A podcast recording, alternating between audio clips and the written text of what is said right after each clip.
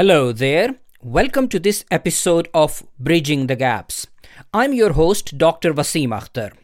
My guest today is philosopher and sociologist Professor Renata Salecl. Renata Salecl is a professor at University of London and a senior researcher at the Institute of Criminology at the Faculty of Law in Ljubljana, Slovenia. In this episode of Bridging the Gaps, we are going to discuss her new book, A Passion for Ignorance What We Choose Not to Know and Why. Renata, thank you very much for joining me and a very warm welcome to Bridging the Gaps. Thank you, Wasim, for having me. Uh, Renata, you suggest in the book that in this post truth, post industrial world, we often feel overwhelmed uh, by the constant flood of uh, information and misinformation.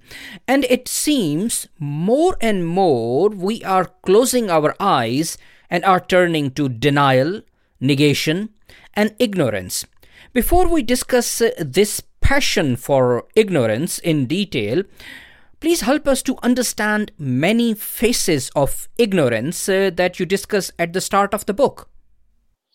Yes, uh, you know, at the start of the book, I look at the philosophical debates uh, that have been going on for some time. Uh, you know, one of the usual theories is that people who are ignorant, uh, you know, have like a, a lack of a desire to know, not only a lack of knowledge, but lack of a desire. And then, you know, we have, of course, uh, Nicholas de Cusa, uh, the philosopher from the medieval times, who is teaching us that the most important is so-called learned ignorance. The fact that we know that something cannot be known. In his case it was sort of like kind of the core of uh, the world the religious kind of uh, thinking was for him or like things related to god as such. But from his time on of course we have a lot of discussions about you know what is to be known and what cannot be known. And I think what I'm trying to do is I, am trying to bridge the discussions that are going on in philosophy with the discussions that are going on in sociology, where, for example, we are speaking about the kind of a cultural background to, of our ignorance. For example, we are learning more and more about the structural ignorance, where the power is functioning in such a, is functioning in such a way that it is keeping uh, the people in dark uh, for its own purpose so that they can go on governing or corporations for example are using structural ignorance. We also have you know a certain kind of ignorance which is embedded in our discussions about you know the knowledge society. Uh, more and more we are learning how limited we are in acknowledge in uh, getting close to knowledge. For example, we need to have copyright. Um, we need to have access to knowledge. Our, us as scientists, we are, for example, writing articles, but we cannot easily read other scientific writings because, you know, it's so hard to access them unless you pay subscriptions, very expensive subscriptions to scientific journals all these discussions from sociology, philosophy, I'm linking to psychoanalytic discussion, which was sort of first proposed by French psychoanalyst Jacques Lacan, that people actually do not have passion for knowledge, but rather passion for ignorance, which means that there are intersubjective problems like which I discussed structural ignorance or how the society is sort of giving us or not giving us access to knowledge. And then there are individual sort of problems. You know, there is unconscious, there are, you know, past traumas, there are, you know, knowledges which we cannot easily rationally comprehend. All these you know, is something that psychoanalysis has noticed from its start that people claim that they want to know, but then they do everything not to. And uh, Jacques Lacan coined this a passion for ignorance because he observed that his patients came to him with the claim that they want to know what is at the core of their suffering, but then they did everything not to come to the truth, which is behind their symptoms. Uh, you also uh, talk about uh, the transformation of uh, the concept of uh, knowledge economy uh, into ignorance economy. Yes, I think so. If we look at how difficult it is to come to knowledge, you know, how hidden knowledge is, how much manipulation is linked to, you know, who can get access to knowledge or not. Now, the problem is, of course, that on the one hand, we all presume that we have access to knowledge because we are using uh, Google or other search engines. But you know, knowing a little bit about Google, Google tells us that there are algorithms which are creating a hierarchy between knowledge that we can immediately see. Uh, if we use a different search engine, uh, we get different type of information available. You know, and we know that corporations are paying uh, for their knowledge or whatever you know they are propagating to be higher up in the search, search engine so there is this manipulation the second manipulation is of course related to sort of like what kind of knowledge is now copyrighted you know many things that come out of nature are now copyrighted. You know, companies are uh, copyrighting even you know parts of our bodies uh, or you know genetic code and so on. So here too, we don't have even access to the knowledge about our genes, and all this I think is creating you know a really a new problem. There are on the one hand companies who are you know posing ever new limits to the knowledge and there is the public general public which has to go over many obstacles to come to knowledge and now we see that big corporations which are dealing with a lot of big data are establishing their no, their own research institutes you know because through this data you know they themselves are able to come to certain knowledge which is prohibited or off limits for the rest of the world. And of course, big universities have access to the information that other universities don't have. So even in science, even in academia, we have now a hierarchy who has access to which information. Uh, the book uh, A Passion for Ignorance uh, What We Choose Not to Know and Why uh, is organized uh, very well. Uh, most chapters in the book start by outlining some kind of ignorance. this could be an active or passive ignorance, conscious or unconscious ignorance. And then you discuss underlying reasons and possible impact of these denials and negations. Uh, let us first discuss uh, this ignorance uh, that, uh, in my view, is uh, is, is is very important. Uh, that is choosing to ignore scientific evidence. for instance, in the context of climate change, global warming, talk to us about working of this ignorance. Yeah, I think this is a really important ignorance. Uh, like what we have observed is among some of people who live in very prosperous societies, which, for example, have relied on uh, sort of fossil fuels uh, you know, people there might personally feel that they are, uh, you know, prone to be uh, kind of ecological in their private lives. Uh, they are recycling and so on. But, you know, actually, they might embrace a certain kind of uh, denial of climate change because it goes against their perception of progress. So they might be afraid that the type of life that brought them progress might end if they sort of go full force fighting for you know changes in regard to our climate crisis so that's like one type of ignorance that some researchers observes, observed even in Norway, you know, which, for example, is a very prosperous country. So that privately you think of, of yourself as progressive, ecologically oriented individual, but politically you are not engaging much in you know pushing your government to do more you know or to to sort of like change the way their prosperity is is uh, sort of coming to to them and then of course we have you know various other types of denials which are again more structural.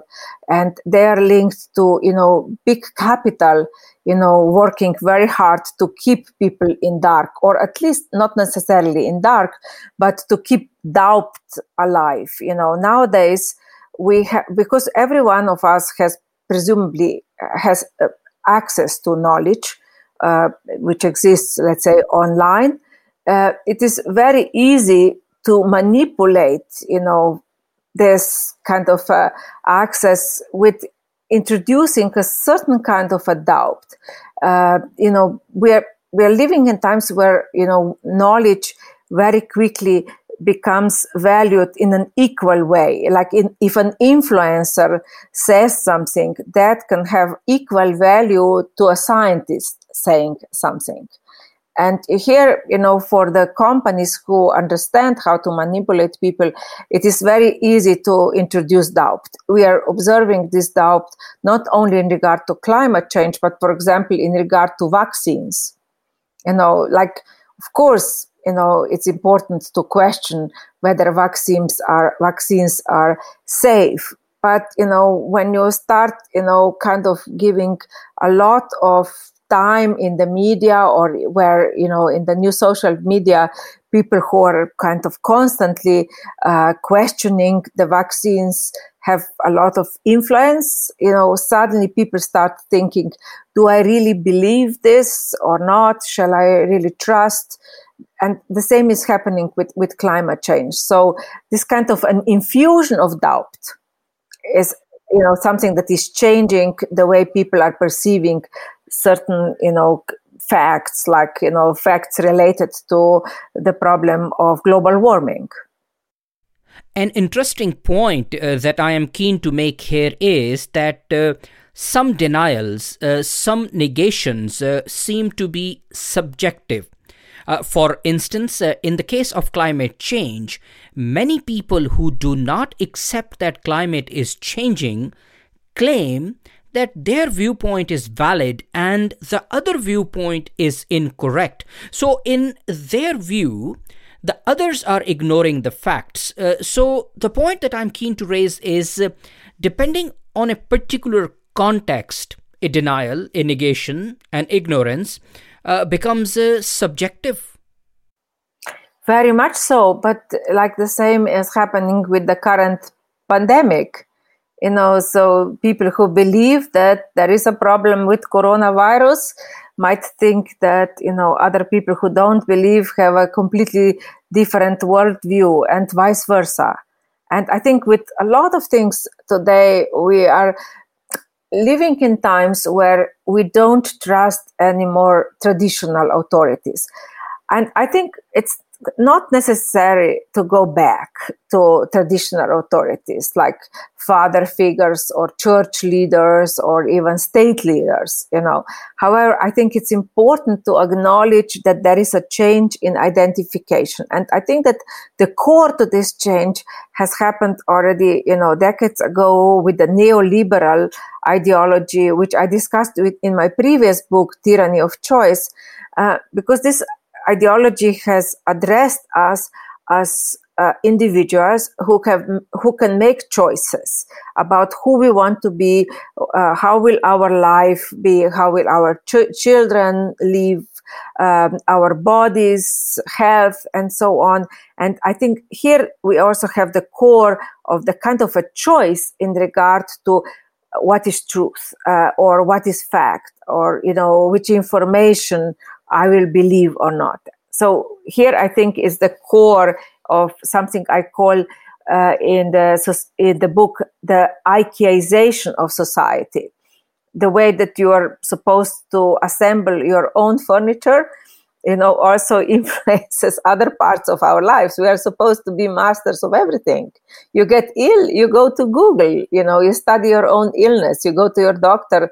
You know, telling him, you know, what he or she should do Uh, let me raise uh, another important point uh, uh that uh, not every denial, not every negation, uh, not every ignorance is bad.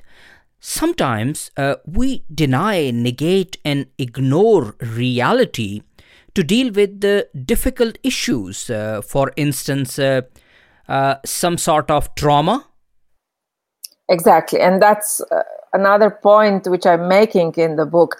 A lot of studies about ignorance, perceived ignorance in a negative way. You know, usually we use ignorance in a pejorative way. You know, we say that other people are ignorant. We rarely would address our own ignorance. And my point is that we have to see that there are moments where ignorance is really important for our survival, for our well being, and it also needs to be respected. So, when we are dealing with a person very traumatized, you know, it is important to understand that if he or she is, you know, in the grip of ignorance, we should not force certain kind of traumatic knowledge onto him or her.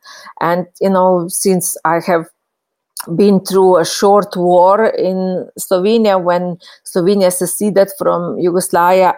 Yugoslavia, I observed in my own life how important it was sometimes that people were ignorant in in midst of you know kind of extremely anxious uh, situation when they were closing their eyes or when they did not want to get more information or when we see people who are dealing with you know very difficult uh, health issue uh, when we are uh, informing for example people about their illness uh, if we are doctors we need to be really careful to understand the logic of denial in this case or in love. You know i think there wouldn't be no love with without ignorance. Uh, if we see too much we might easily fall out of a fantasy which is at the core of love feelings this nicely brings us to my next question, uh, and you briefly touched upon uh, this point few moments ago uh, that uh, not all uh, denials, not all negations uh, are bad. Now, it seems that denial and ignorance are often at work when a person wants a relationship to succeed. And you say in the book that a person in this situation does everything possible to keep alive the fantasy that sustains this relationship. Talk to us about this point. Yes, of course, in our private lives, people are very easily lying to themselves when they don't want to face some truth which might bring to the end, you know, their uh, the fantasy that they have created around uh, uh another, and especially when they are falling in love or when they are in a relationship, which is why we say that love is blind. Uh, however, you know, today technologies are actually offering people a lot more, you know, to see the insight of another. You know, I'm speaking about the dating apps which are planning to use our genetics code so that we might kind of predict what will happen in the future with our partner or potential children. And, you know, we also have all kinds of tracking mechanisms. We can use surveillance and all that is, of course, killing uh, love and romantic feelings and you know i discuss also these problems with algorithms. So when people are using dating apps uh, if they learn you know how dating apps are creating a hierarchy uh, among the users in regard to their presumed desirability uh, people who have decided that they want to understand how the algorithms work and learn about you know their desirabilities code were often, uh, you know, sort of sorry for their search, you know, because we have a fantasy about ourselves, how desirable we are, you know, which might not go together with how the algorithm judges us. In this modern age, uh, people are encouraged uh, to nurture unrealistic ideas uh, about themselves. Uh, for example, um, uh, what uh, they should look like, uh, the kind of lifestyle they should aspire to. And when they fail to live up to these ideals and when they fail to attract other people's attention, they feel that they are being ignored. This fear of being ignored by others is also a reason when people uh, choose to ignore and deny facts about themselves. Exactly. And here is what I was trying to do in the book to link the question about individual's ignorance, you know, his or her relationship to knowledge, to the question of, you know, how does he or she feel when, you know, he or she feels ignored. So my idea was that more and more people today have the feeling that they are not acknowledged, that others don't see them, that society does not acknowledge them. Of course, this is nothing new. In the past, people had very similar problems, which is why, of course, in the past and today, people have pretended that they are more successful or so on. And of course, today we have, you know, like a reversal a little bit here. I'm discussing uh, the imposter syndrome, where people perceive themselves as being too acknowledged, like that others see them as more important than they actually are or more accomplished like people or in the past it was mostly women but now it is men also who have climbed the ladder of success and then they are constantly afraid that others will find out that they are actually a fraud. So you know this question of recognition is something that psychoanalysis has observed already for decades. The crucial anxiety provoking question for a person is who am i for another? And here it is not only another human being, but another in the meaning that Jacques Lacan, you know, uses the so-called big other, the society, the social symbolic setting in which we live. So how am I regarded by the other and by society as such? Am I acknowledged or not? These are really anxiety provoking questions. And, you know, in times when we are addressed as people who can make ourselves visible like uh, you are the the one who can create visibility for yourselves via you know twitter instagram facebook uh, we, when we are kind of identifying with the ideals of neoliberalism then we can easily have the perception that we can make it no matter what you know it is up to us to succeed. And so in this climate, to be perceived as someone who is ignored, not acknowledged, I think is becoming extremely painful. So you have an imperative to be visible, to be acknowledged, and then you have all these subjective feelings that we are not. And, and I think that this is creating like a moment where people because they don't feel acknowledged like the you know people who identify with the online uh, groups of incels uh, whom i'm discussing in one of the chapters uh, resort to violence as a result of kind of feeling ignored, not acknowledged. Not necessarily physical violence. In some cases, yes, physical violence, but in some cases, violence is verbal violence. You know, violence expressed uh, in the attacks online, uh, in in very aggressive sort of uh, user, usually um, in, the, in the case of uh, incels, miso- misogynic uh, discourse that they are sharing uh, in their chat rooms uh, in regards to the women who are not uh, acknowledging them. And as I said before, some are resorting to violence. There have been, you know, killings as a result of this perception that, you know, some incels felt ignored by so-called, you know, alpha alpha women. Uh, this uh, brings us uh, to my next question. Uh, we live uh, in the age of big data.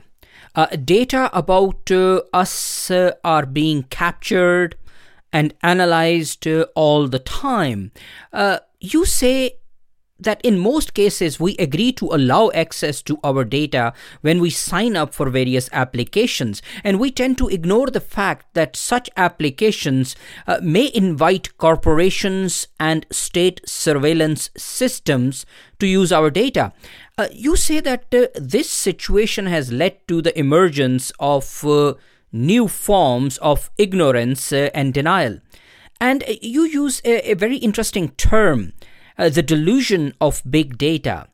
And you uh, highlight uh, uh this assumption uh, that technology is always good, technology is always right. Yes, I have been quite surprised how little people are thinking about the data that is collected about them. Uh, okay, by now we know that big corporations, which are you know giving us access to internet or you know apps, are collecting data about us. But you know we do everything to close our eyes, and here it is a forced choice. Often, if I don't uh, uh, agree to the data, then I do not have access to an app. For example, I remember visiting Ukraine a few years ago, and I was surprised how at every corner of Kiev you have free internet. And I asked my host, "Don't you feel, you know, anxious that someone is collecting uh, information about you constantly?" And they said no you know like why would they eh, why would anyone collect our data you know? But i was thinking like okay you are not living in a terribly democratic country. You know of course someone might be interested in, in your data. But majority of people were perfectly happy that they just have free internet. So that's like all they were interested in. Uh, in uh, one of your uh, previous uh, uh, books, uh, you talk about paradox of choice. It seems that we live in a time where we have too many options, too many choices uh, for almost everything. However, is this really the case? Uh, please unpack uh, this concept uh, of uh, paradox of choice uh, that you discuss in one of your previous books. Yeah, no, my problem when I was looking at this ideology of choice has not been that we simply have too many choices. Um, like many people have no choices. In, let's say if you don't have money, if you don't have economic means, your choices are limited and your children's choices are limited. However, the ideology of choice has created an impression that everyone can make it, that it is up to us to make something out of our lives. So, for example, like uh, two years ago, I was in Chile, which is the country which was one of the first one that adopted neoliberal ideology. You know, however, you know there are many poor people, and my Chilean colleagues were saying that unfortunately for us, a lot of these very poor people still think that it is up to them to make something out of their lives. They just need to work harder, although they already work, you know, so many hours per day. But they think that yes, it is still up to them. And so my analysis is that there is a feeling of guilt and a feeling of anxiety that is created when we identify with this ideology, which keeps us passive. And so the, the success of neoliberalism, I think, is precisely on this emotional front that we are looking inwards you know what did i do wrong? Did i make the right choice? Did i work hard? Did i choose the right profession the right partner and so on? And so we are blaming ourselves and we are working on changing ourselves with the apps and so on, which I analyze in this book, you know, we think that we can rationally control our urges if only, you know, there is now technology that can help us be more productive, then we will succeed. But I think that the success of neoliberalism is the anxiety and the feeling of guilt and this extreme individualism. So even people who have no access, for example, to uh, medical insurance in the United States, they would be against a kind of a state organized uh, healthcare. Although they have no choice, they embrace choice. Uh, you also uh, discuss uh, ignorance uh, in the form of uh, acceptance, uh, uh ignorance uh, in the form of uh, being complacent. for instance, it is obvious that there is inequality and the distribution of wealth is uneven. however, this view, perhaps this assumption that anyone can make it uh, seems to stop people to rebel uh, and uh, to challenge uh, this inequality. Yes, because you know there have been you know analyses which showed that people would not fight for like a bigger taxes or you know more taxes of the rich. Some people because they have the kind of the feeling that maybe they themselves succeed at some point and of course they don't want to tax themselves or they would have a fantasy that their child will become a new bill gates or you know another you know app inventor and we don't want to tax that person. I think that this ideology has stayed for quite a, uh, for quite some time and i think that maybe now we are observing changes there. I think that we are observing a certain distrust in this idea of choice or everyone can make it. So i can envision in the next years uh, you know that there will be much more of a critique of this ideology. Uh, in the book, uh, you discuss various uh, forms uh, of uh, ignorance. Some of these impact people individually, and some have uh, collective uh, impact uh, at societal level. in your view, which ones are, are, are important for us to study and to understand better?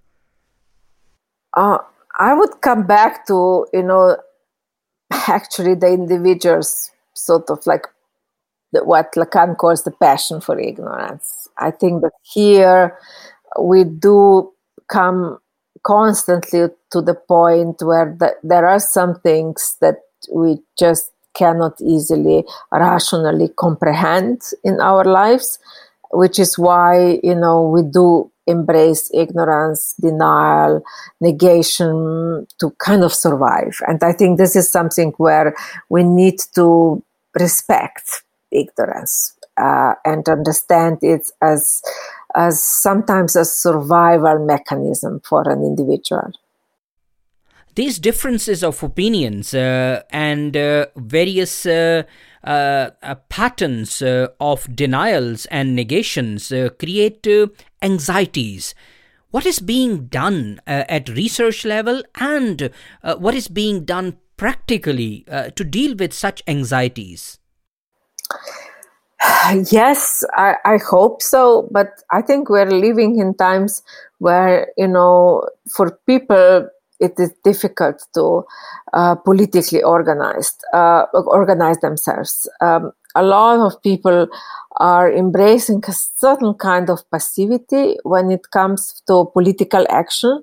Unfortunately, uh, there is a certain kind of a passivity related to the feeling that nothing much can can be changed uh, that corporations, the manipulation that is happening with the help of the social media, um, are here to stay. And, you know, so I would say that quite a lot of people are disillusioned in regard to the possibility of social change. So if we look at the current pandemic, at the start of the pandemic, we had a lot of discussions that pandemic will open up the doors for rethinking of society. Uh, by now we know that this kind of pandemic and the futures for the future type of pandemics which we can envision will come might be related to the type of progress that we lived through uh, there have been, you know, in the last decades, a lot of writings about, you know, our uh, exploitation of nature, uh, the types of farming which are bringing us closer to the contact with the viruses uh, that exist in more wild nature, or you know, even you know, the the whole market of uh, wild animals for for eating, which has been the case in China. We have almost forgotten about this, you know, how the virus came, you know, to to uh, uh, to kind of start infecting people, presumably through the wet market in in Wuhan. But you know, the studies have done have been done about the farming. You know, the one of the books is called uh, "Big Farms, Big Flu."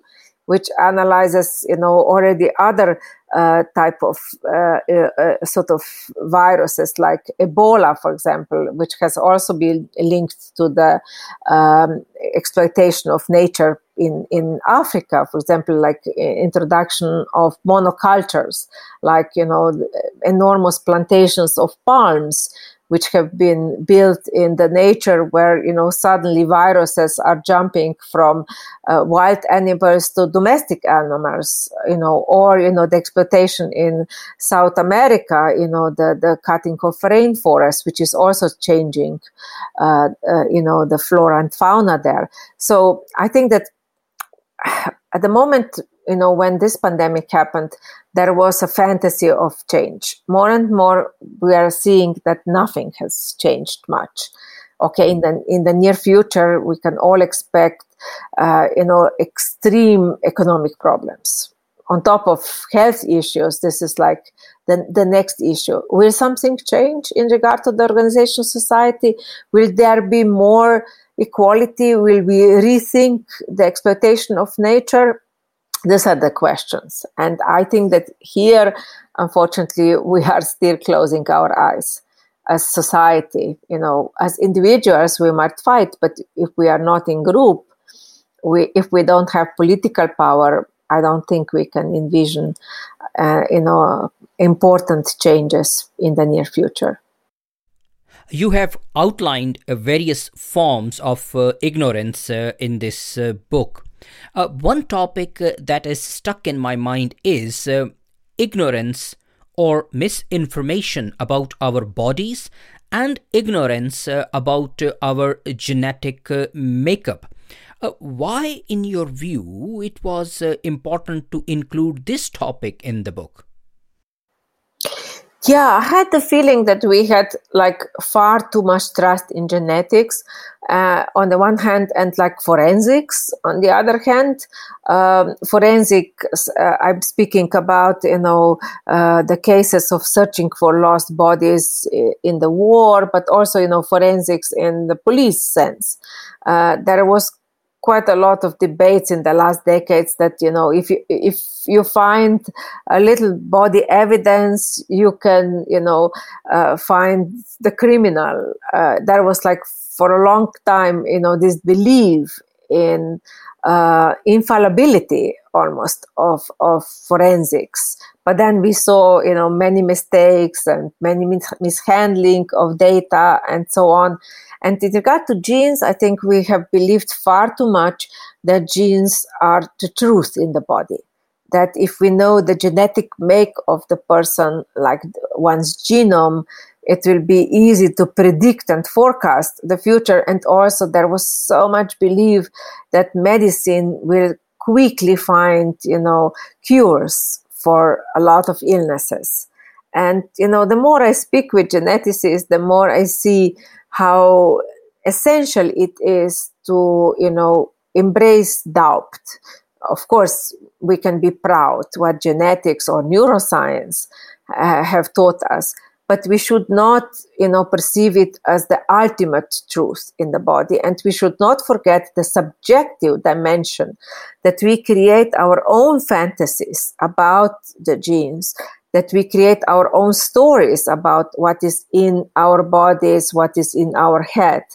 And you know that genetics and neuroscience they create also a certain kind of a new imaginary, you know, not only a new language, but new kind of a perception of what is inside. And then there is a lot of space for mistake, manipulation, and that, you know, medicine knows very well that there are enormous gaps in its knowledge. And that's what I think we need to sort of embrace that we have come to some knowledge, but there is a vast amount of the unknown. And if the pandemic had taught us something, is how important it is to publicly speak about the unknown. uh, happily, you know, our um, researchers in the domain of uh, epidemiology uh, are talking publicly about the unknown. You know, and even World Health Organization not long ago has pointed out how much unknown there still is about this novel coronavirus. And I, I, think that this is a real important thing, which is why I embrace universities which are introducing the ignorance studies. Um, University of Arizona has introduced already decades ago in the medical faculty a special subject on sort of ignorance in medicine. The idea was to teach students to acknowledge the unknown. And I think that's kind of the driver of science. Uh, making uh, ignorance uh, studies uh, part of academic programs uh, seems uh, a, a, very interesting idea. Perhaps ignorance studies should be formally introduced in all important disciplines. Yeah, exactly. I think that's like really important to teach our students sort of the power of an unknown and you know the strength to acknowledge the unknown the limits of our knowledge Professor Renata Salecl, thank you very much for being with me. It has been an absolute pleasure having you on my show. Thank you, Vasim. It's been a pleasure for me too. Thank you and goodbye. Goodbye.